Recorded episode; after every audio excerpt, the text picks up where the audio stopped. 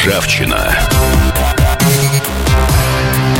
Программа о жуликах и ворах. О тех, кто недостоин жить рядом с нами. И микрофон политический обозреватель газеты «Комсомольская правда» Владимир Варсобин. А, программа «Ржавчина», полностью посвященная нашим жуликам и ворам. А, господа, я с удовольствием, но и с некоторым удивлением представляю нового героя нашей программы. А, Все время попадались какие-то брутальные персонажи, чиновники, которые воруют, ну, или там, скажем, предприятия целые, или целые заводы. Вот, допустим, в последней передаче мы говорили о том, что чуть не умукнули целый космодром. А, сейчас более, э, герой более привлекательный и даже симпатичный.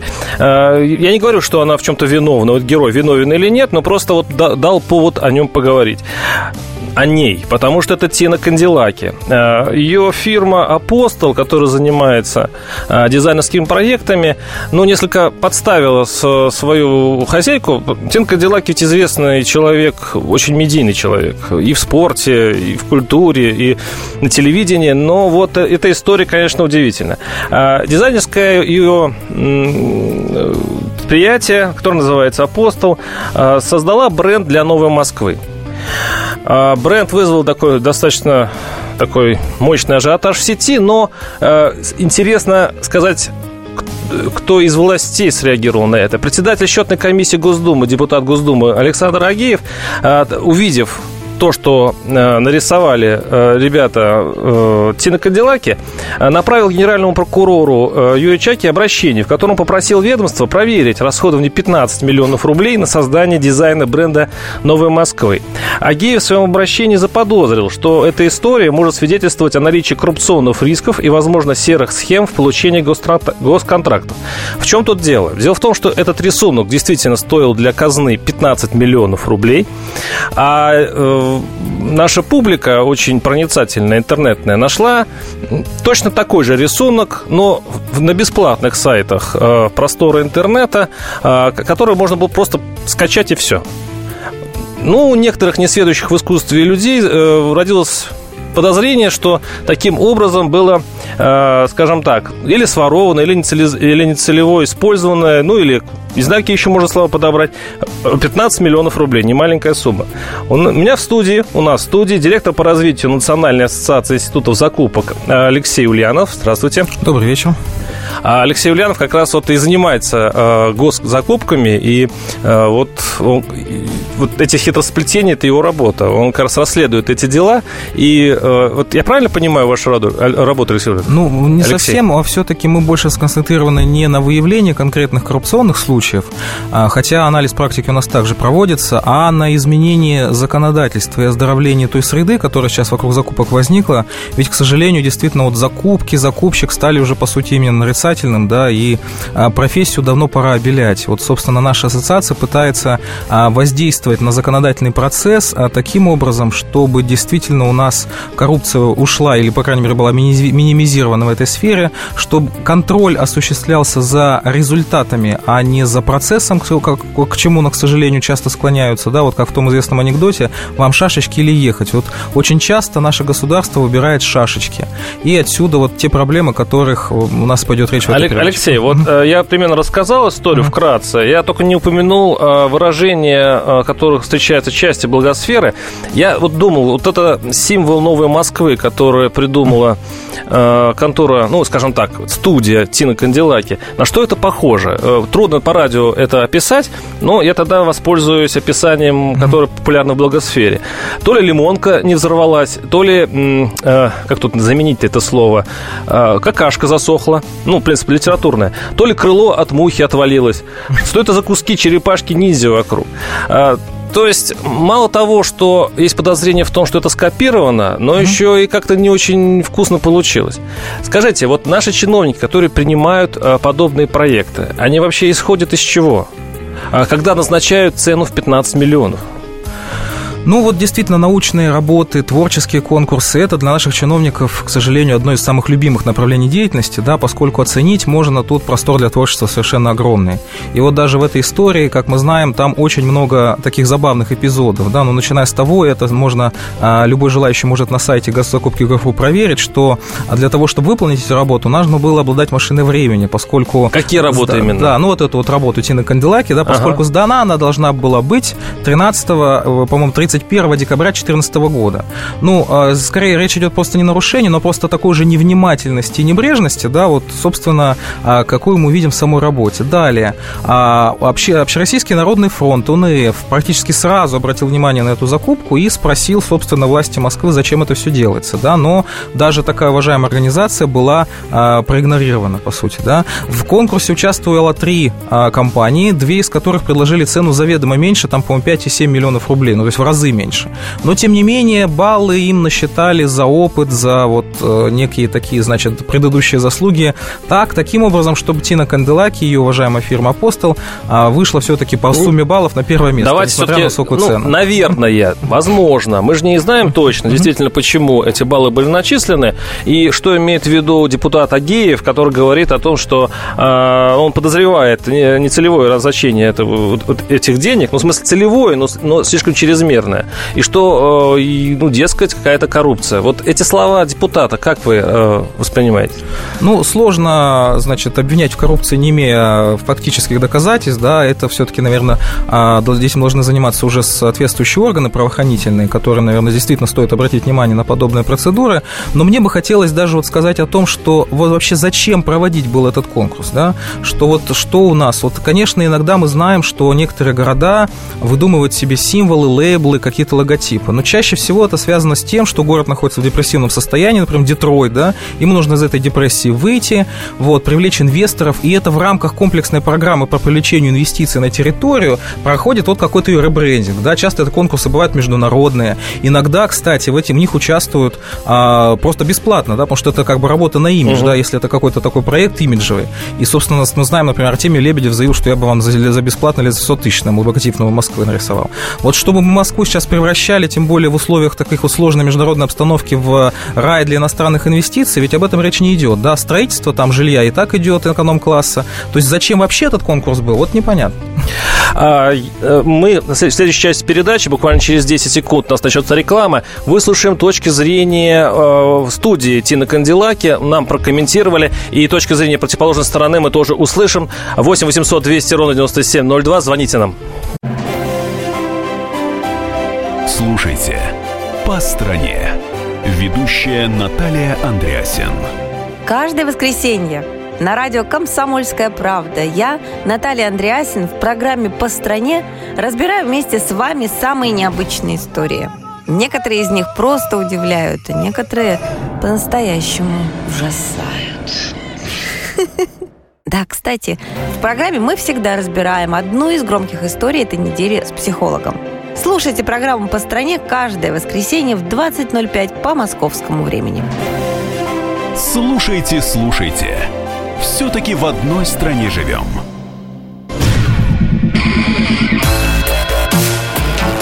Ржавчина. Программа о жуликах и ворах. О тех, кто недостоин жить рядом с нами. Да, это антикоррупционная программа. Политический обозреватель газеты «Комсомольская правда» Владимир Варсобин у микрофона. И у меня в студии, у нас в студии э, директор по развитию Национальной ассоциации институтов закупок Алексей Ульянов. Еще раз здравствуйте. Сегодня мы говорим о Тине Канделаке, о ее э, студии, которая сделала интересный бизнес. Э, за 15 миллионов рублей был продан городу э, рисунок который должен быть символом новой Москвы. Но пока это символ ну, какого-то большого искусствоведческого скандала. Дело в том, что образцы этого рисунка можно спокойно скачать из интернета, и э, сам рисунок тоже не, не пользуется большой популярностью в, у многих ценителей искусства, много критических отзывов, по крайней мере. Мы сейчас выслушаем э, Александра Коля, дизайн-директора компании «Апостол», именно той компании, которая э, и, в общем-то, родила этот удивительный удивительный проект. Послушаем.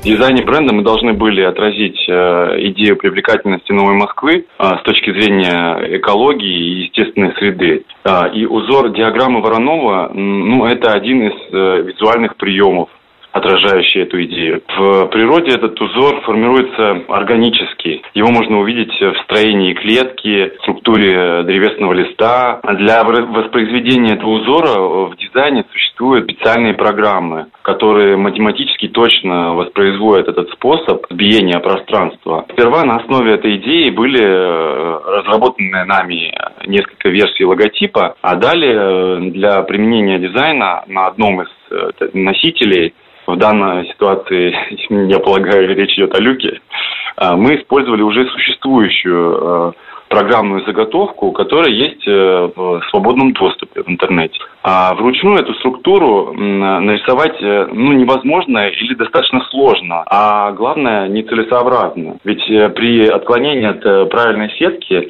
мы теряем узнаваемость узора, и это очень заметно визуально. Это был дизайн-директор компании «Апостол», о которой мы и говорим.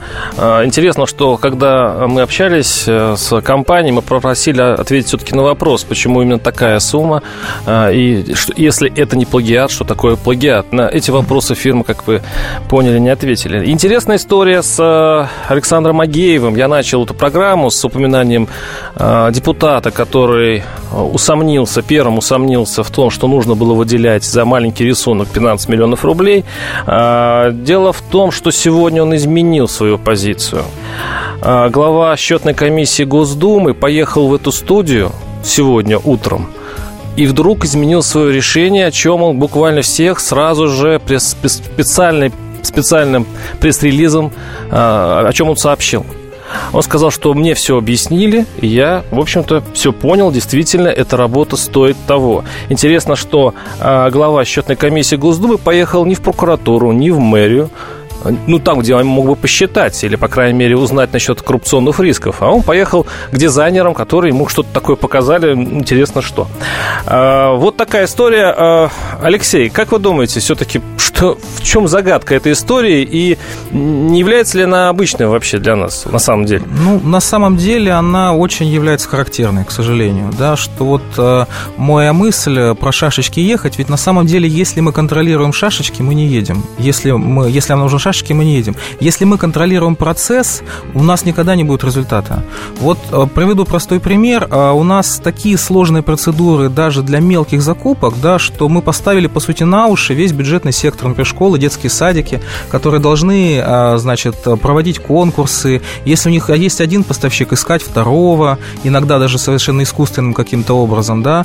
И эта процедура набирать людей штат, которые будут специально заниматься закупками и так далее и тому подобное. Но ведь а зачем Например, контролировать закупки успешного директора, если он обеспечивает хорошее место в школе в рейтинге, допустим, его повышение, да, то есть там баллы по ЕГЭ, процент поступления в вузы и результат Олимпиад.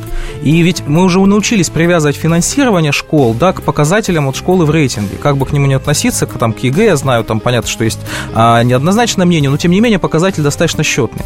Но ведь по большому счету, если этот директор потратил, какая разница, куда эти деньги потратил, на э, премии учителям или на закупку мебели? Мебели. А наше государство зачастую интересует, по какой процедуре, в какие сроки он закупил мебель, по конкурсу или по аукциону. И вот пока мы этим будем заниматься, у нас не будет на самом деле ни э, позитивного результата э, в бюджетном секторе того же самого образования, и качество образования, это, это есть тот самый результат нашего государства. Я качество хочу... захоронения тот же самый результат нашего государства. Я хочу упомянуть, что в этом тендере э, участвовали еще две компании. А, и которые предложили намного меньшую сумму. Вы говорили об да. этом, вы говорили, но удивительно, в два раза э, сумма была меньше, и город мог потратить, э, ну, сэкономить большие деньги. Но почему-то вышла вот эта история и вышел вот этот скандал. 8 800 200 ровно 9702. Михаил, слушаю вас, здравствуйте. А, здравствуйте, добрый вечер. вечер. Мне кажется, что в данном случае ржавчина у нас а, в голове у всех. А вот э, один пример. Э, весной э, этого года в газете «На западе Москвы», а я живу на западе Москвы, э, один из высоких э, московских чиновников радостно сообщал, что нам спонсоры помогли увеличить количество мачт городского освещения в полтора раза. Но я живу на западе Москвы, конечно, фонарей стало больше, но их стало больше, ну, во дворах уже такая освещенность, что газету можно читать. И молодежь э, летом э, вытаскивает лавости за куст, сами понимаете, в общем, в сумерках сидеть приятнее. Вот. И тут, по-моему, это излишество. И платим за это все мы с вами. Ну, еще один примерчик могу привести, если хотите. Э, э, в 80-х годах, когда э, Михаил Сергеевич пришел к власти, через буквально полгода сняли директора одного из предприятий так называемого Королевского куста. Потом, через некоторое время, я как сотрудник этого предприятия наблюдал акт демократии с дубинками около станции метро, когда выбирали директора, э, и после этого бывшего старого директора соратника Королева отняли даже пропуск. Он у нас около проходных. Вот. Э, теперь, э, значит... 15 секунд. Очень мало да, времени. Да, mm сейчас везде устанавливают солнечные батареи. Это с того же самого предприятия. Mm-hmm. И только одно забыли, что КПД солнечных батарей составляет 10-20% деленное на 2 пи и стоимости в 10-20 долларов за квадратный дециметр. На нашей широте паровоз имеет КПД в разы больше. Понятно, спасибо. Но это идет от тому, что главное что-то построить, а зачем не надо. Да, да, да. Неважно зачем, главное освоить деньги. А, и ведь на самом деле действительно так строят везде. У нас просто эти 15 миллионов появились, ну, вот ну, случайно на виду. А, по большому счету такой вариант, когда закладывается уже на стадии планирования 10-15 а, процентов отката, ну, уже. Я ведь когда в начале передачи спрашивал, почему такая сумма-то большая, 15 миллионов, куда? Не является ли? Я вот, может быть, я ошибаюсь, может быть, я действительно в этом деле параноик. Ну, мы в первой части программы говорили о том, что вообще можно было бесплатно делать или не делать вообще, да, то есть не то просто сэкономить, выбрав другого участника, а давайте не будем давать, может быть, приоритет кому-то из них, хотя действительно вызывает вопрос, если цена в три раза ниже, да, там была, но можно было вообще не тратить, либо даже не делать этот логотип. Это вот все к тому, что вот уважаемый слушатель задал вопрос, то есть зачем ставят фонари, вот, вот смысла этого никакого нет, потому что не контролируется конечный результат. Если бы мэр, значит, ставил задачу по контролю конечного результата, например, там уличная Им надо освоить да, деньги, там, им спускают да, деньги, да, им нужно просто их освоить. И, и да, и чем быстрее они, если они их не освоят, то на следующий год не дадут. Но забавно, каким образом они осваивают. Смотрите, а, есть, э, не знаю, десяток дизайнерских студий у нас в Москве, достаточно известными фамилиями. Они пытаются, а, значит, э, выбраться, они пытаются доказать, что они лучшие в этой истории и нарисуют хорошие. Ну, коль уж ладно, они потратили эти 15 миллионов, а точнее, хотят потратить там несколько ну пусть 3, 5, 10 миллионов на этот рисунок. Хотя странно, ну, ну пусть. Но почему выигрывает такая-то, ну, фирма, ну, скажем так, ну, с таким вот рисунком. Ну, у многих сейчас в интернете есть ощущение, что э, здесь дело не в том, что ты профессиональный, а в том, кого ты знаешь. Есть? Да, конечно, конечно. Выбирают знакомых, выбирают. Тогда в этом друзей. случае, каким образом вот вы занимаетесь законодательством, вы вот вы делаете вот эти самые э, заплатки на нашем на наших законах, чтобы это не произошло? Как это сделать, чтобы такие вещи больше не происходили? Ну, вы знаете, на самом деле а, определенный шаг и шаги делаются в правильном направлении в части с принятием а, закона о контрактной системе, да, федеральной контрактной системе, так называемый 44, а, закон номер 44 ФЗ, он заменил закон 94 ФЗ, которым было достаточно много нареканий, и в этом законе впервые мы хотя бы теперь ставим и задумываемся о необходимости планирования закупок, контроля над результатами, но все равно пока, увы, превалирует процесс. Вот моя ключевая мысль, да, которую пытаюсь донести, на самом деле вот она кажется простой, но вот в головах наших уважаемых чиновников, к сожалению, много сидит вот этой всей мишеры, что давайте мы будем контролировать сроки исполнения, разместил вовремя, не разместил вовремя, провел конкурс, не провел конкурс, подшиты папочки, не подшиты, да. Вот, вот может быть этим приятнее заниматься, да, может это позволяет отчитываться там десятками, сотнями тысяч дел и наложенных там штрафов по 20 тысяч рублей. А, да? а прокуратура, следствие? Это тысячи глаз, которые за нами наблюдают. Да, да, да. То есть на самом деле у нас возникла уже а ситуация, когда они... над контролерами стоят надсмотрщик, над ними еще там, над ними еще соглядаты, условно говоря, да. И ужесточение контроля, на мой взгляд, ни к чему хорошему не придет. Надо, надо ослаблять контроль. Вот эта часть передачи, посвященная Тине Канделаке, мы заканчиваем, а дальше в следующей части передачи мы поговорим о больше страшной истории. Это история в Красногорске. Оставайтесь с нами. 8 800 200 ровно 9702. Меня зовут Александр Яковлев. Меня зовут Евгений Арсюхин. У нас есть к вам убедительная просьба. Ни в коем случае не включайте радио «Комсомольская правда». В понедельник в 6 вечера. Но если вы все-таки решитесь это сделать, то вы услышите.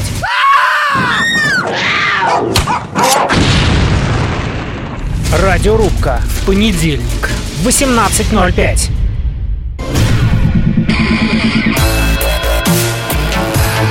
Ржавчина. Программа о жуликах и ворах. О тех, кто недостоин жить рядом с нами. И у микрофона политический обозреватель газеты «Комсомольская правда». А, сейчас мы будем говорить о более тяжелой истории. В двух частях предыдущих мы говорили о его искусстве. Сейчас мы будем говорить о страшном убийстве а, в Красногорске.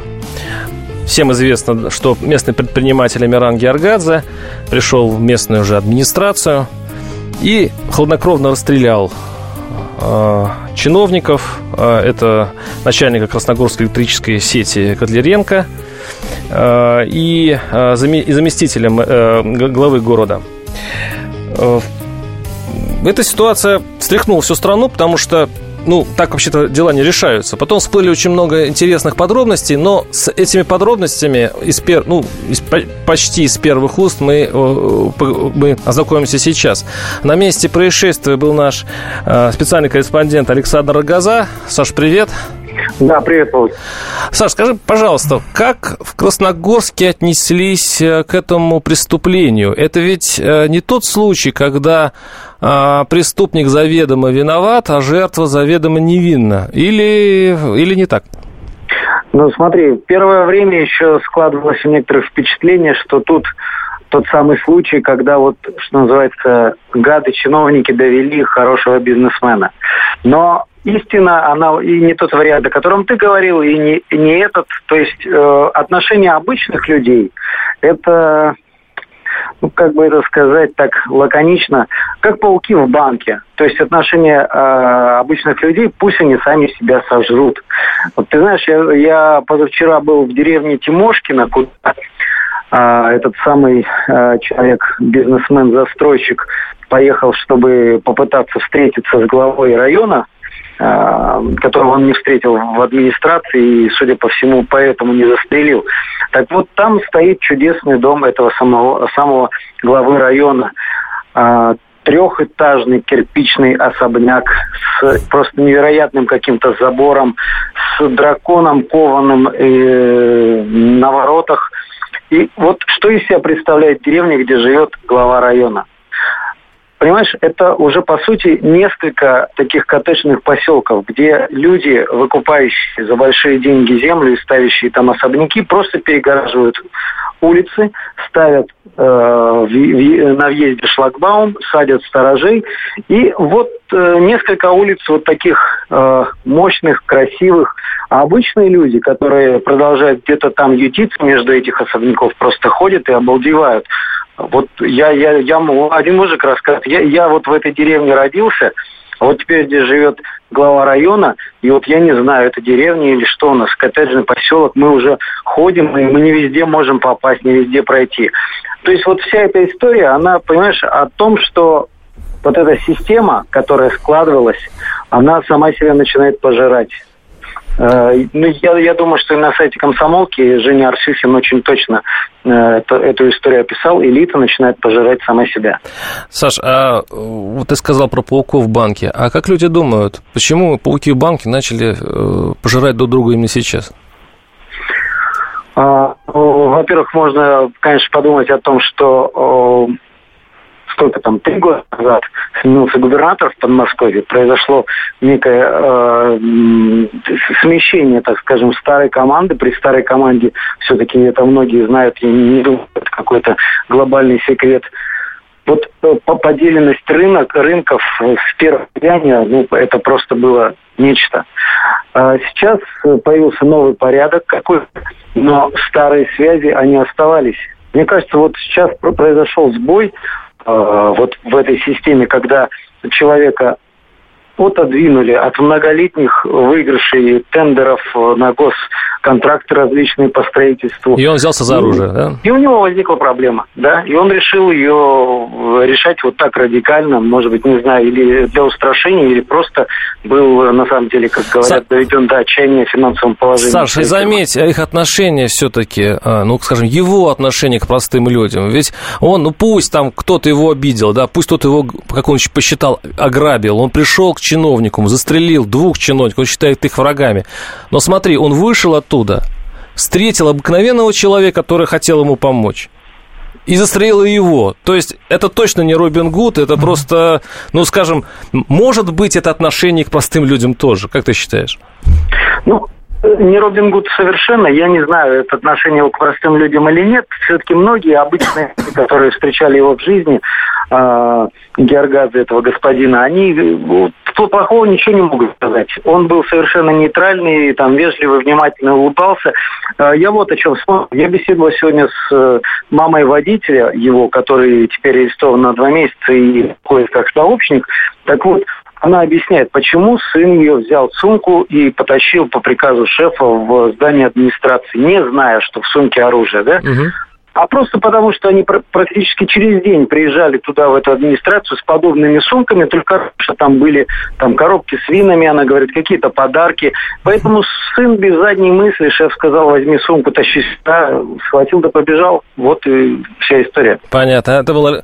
Спасибо, Саша. Это был Александр Газа, специальный корреспондент «Комсомольской правды», который вот только что вернулся из Красногорска. И вот ну, много проясняется, по крайней мере. Ну, вот, по крайней мере, про, про сумку очень эпизод запоминающийся.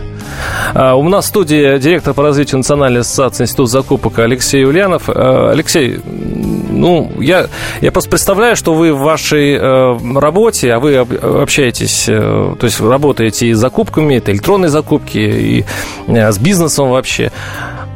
Были ли предпосылки как какие-то к тому, что мы сейчас пожинаем вот в Красногорске?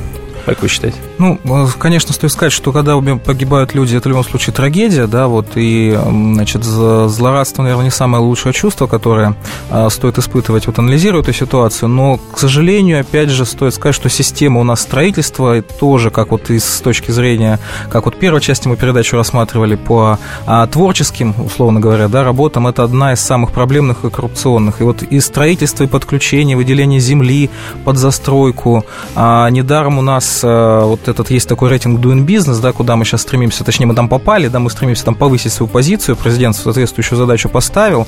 Вот подключение к газу, к электричеству, это одни, одни из самых наиболее проблемных вещей, да, то есть Россия, которая, вот, которую надо обустраивать, да, она, к сожалению, строится очень медленно, поскольку процедуры а, затянуты и сделаны таким образом, что действительно не подмажешь, не поедешь.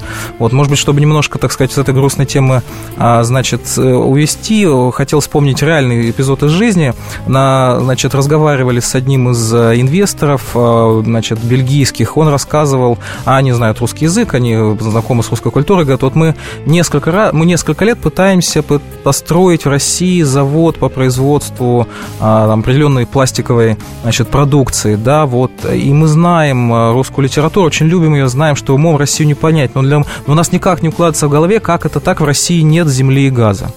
Вот, ну, то есть понятно, что им не давали землю, им не давали не подключение, не подключали газ, да, вот, вот а, очень характерно. 8 800 200 ровно 9702 наш телефон. А я, кстати, вспомнил еще одну деталь этой истории. Дело в том, что, что вот по, по утечкам следствия а, вот этот Георгадзе требовал перед тем, как э, застрелить за выход из бизнеса, цитирую, за выход из бизнеса он требовал с чиновников 20 миллионов долларов. Смотрите, в, приходишь к чиновнику и говорит, хорошо, ребята, вы меня заставили выйти из бизнеса. Это какая-то встреча двух мафий какой-то, да? То есть откуда у чиновника 20 миллионов? Он где их проведет, по, по каким... Ну, тот имел, видимо, возможность требовать, он знал, что они могут э, где-то ну, найти судя 20 по дому, миллионов. который рассказал, да, наш Это первый эпизод, который мне удивил. Второй эпизод. Дело в том, что глава района когда-то опять по утечкам из... Хотя какие там утечки, это можно просто в Яндексе забить.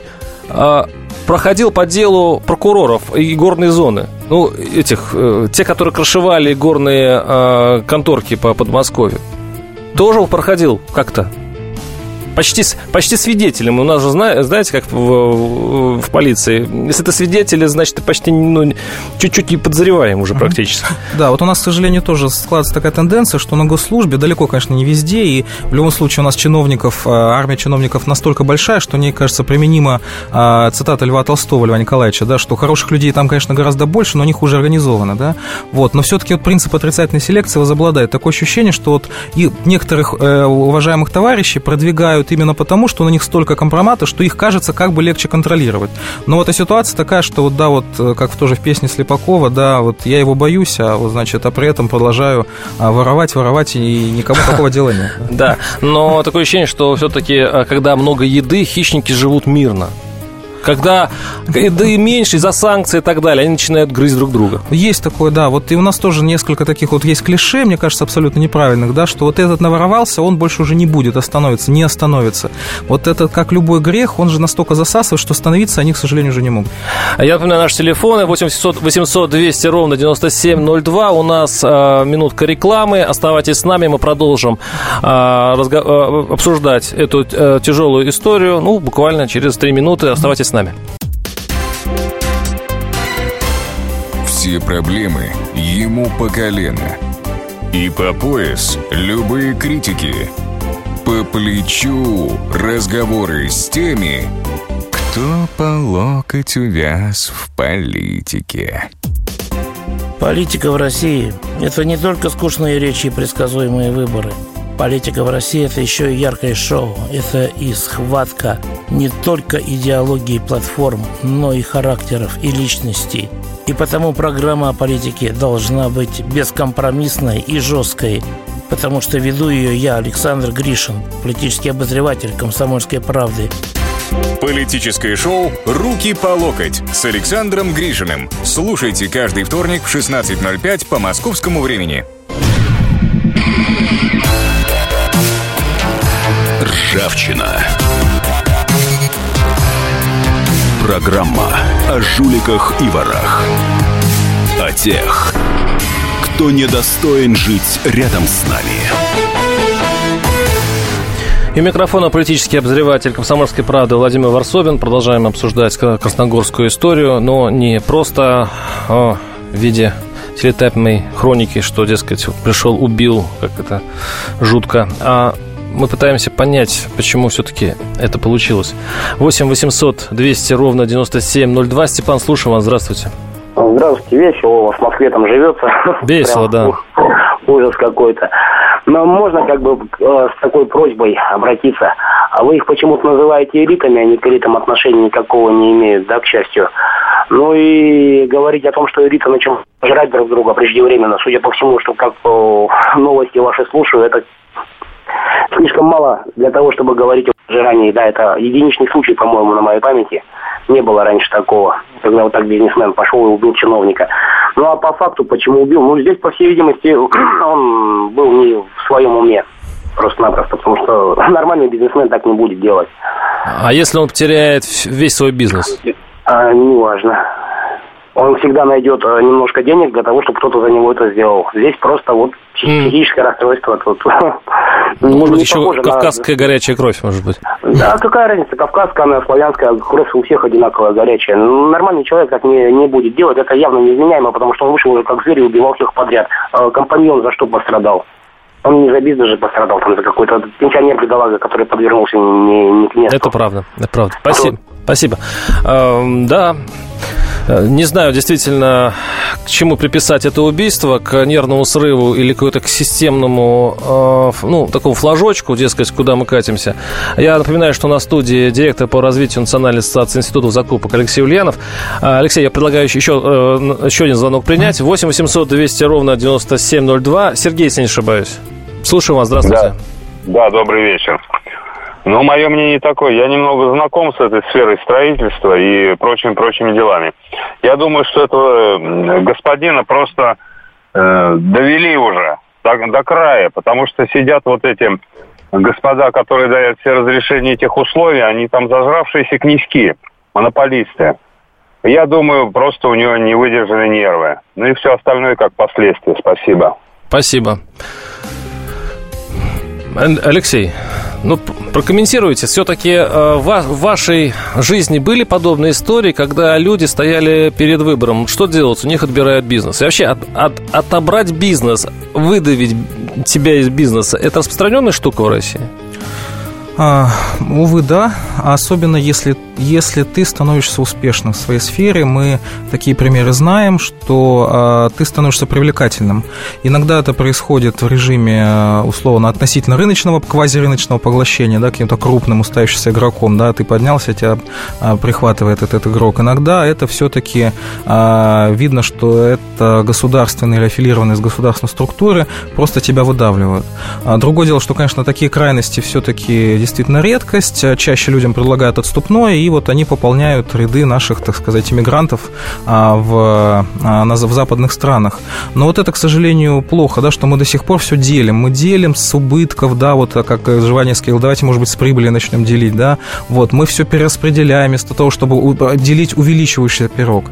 Вот. И что касается того же строительства, ведь вот на самом деле нонсенс, что до сих пор мы не отказались, а, за редким исключением, понятно, что там стилистические вещи, они есть, да, вот от советского многоэтажного строительства, потому что Россия страна большая, и действительно, даже в северных странах, можно говорить о, там, о проблеме отопления, да, но мы видим, что в северных скандинавских странах, в Канаде, там же многоэтажки, они не распространены, да, что это все-таки коттеджное строительство, и Россия имеет все к этому предпосылки.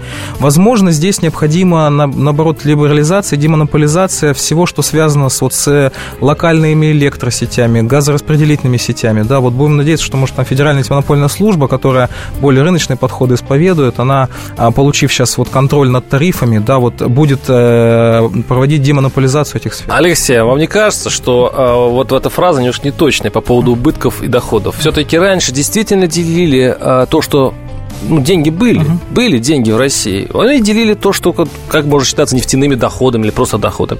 Сейчас денег нет. И люди, и люди, получается, впиваются в горло друг другу. А, скажите, вот а, чиновникам можно прожить на их зарплату? Будут ли они вообще жить на свою зарплату в условиях кризиса? Или они будут по привычке таким образом доить бизнесменов, которые, в свою очередь, уже бедны, и они хватаются за оружие? Как вам такой вот вариант? А, ну, действительно, что касается а, ситуации с нефтяными доходами, это сильно сказывается на всей экономике, на бюджетных доходах. Мы это видим. Еще до конца, на самом деле, не прочувствовали всех негативных последствий. Нам, думаю, предстоит достаточно тяжелый период в этом плане. Надо просто быть реалистами. Вот. Что касается, можно ли чиновнику прожить, очень все дифференцировано.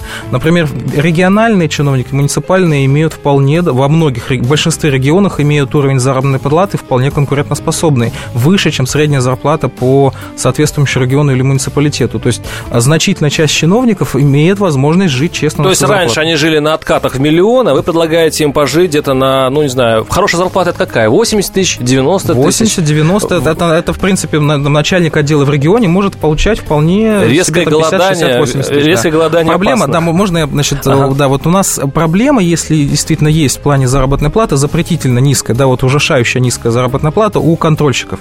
И вот там, собственно, как раз и кроются наиболее больше вот коррупционные риски. Да, у нас самая большая проблема как раз с контролем и надзором. Вот, кон- вот федеральные контрольные службы действительно нуждаются в повышении зарплаты, Зарплат. в сокращении численности, повышении зарплаты. 8 800 200 ровно 9702. Владимир, слушаю вас. Здравствуйте. Здравствуйте. У меня вот, э, вот вопрос такой. Вот этот мужчина, который говорил, что насчет этих коттеджей, это действительно так, что сейчас Э, возьмем ну, вот э, старые времена, когда у нас были, помните, кулаки, их раскулачивали, так они же своим горбом все зарабатывали. Когда были коммунисты, говорят, что они грабили. Но у них даже таких дач не было, какие сейчас коттеджи. Просто сейчас, наверное, мы скоро придем к тому к такому времени, что мы этих чиновников будем сажать уже на вилы. Так, спасибо. Потому... Это, это, спасибо, это уже... Да, у нас есть специальная для этого структура, которая следит за этим. 8 800 200 ровно 9702. Сергей, слушаю вас. Здравствуйте. А, добрый вечер. Ну, из опыта. А, вот у меня товарищ, я согласен с, э, не с предыдущим, а с Э, Позапрошлым оратором. Позапрошлым, да, оратором mm-hmm. вашей передачи. А, будем говорить так, что совершенно согласен в плане того, что а, какая здесь может быть элита. Это временщики. Люди временщики, которые а, сегодняшний день сидят у нас в высоких кабинетах. Вот одна история. Мой друг... Да, 15 секунд. Угу. А мой друг, э, бывший водитель, продал машину, решил заняться бизнесом, построить себе шиномонтаж. Два с половиной года ушло, чтобы получить разрешение. Угу. Через два года он приходит ко мне, Сергей, дай мне хоть ружье, что ли, я пойду. Но так невозможно себя вести. Два года он не может получить разрешение, чтобы построить какой-то там, извините, шиномонтаж. Угу. Человек доведен до крайности. Понятно. И сейчас весь бизнес у нас доведен до крайности. Спасибо, спасибо. Что делать? У нас осталось чуть-чуть времени, буквально 30 секунд. Алексей. Нужно контролировать результаты э, и э, нужно жестко, жестко спрашивать за достижение конечных результатов чиновниками, отказаться от отрицательной селекции. Да, вот то, что типа на него больше папочки, поэтому он будет нам полезен. Вот от этой практики нужно отказываться, иначе будет хуже.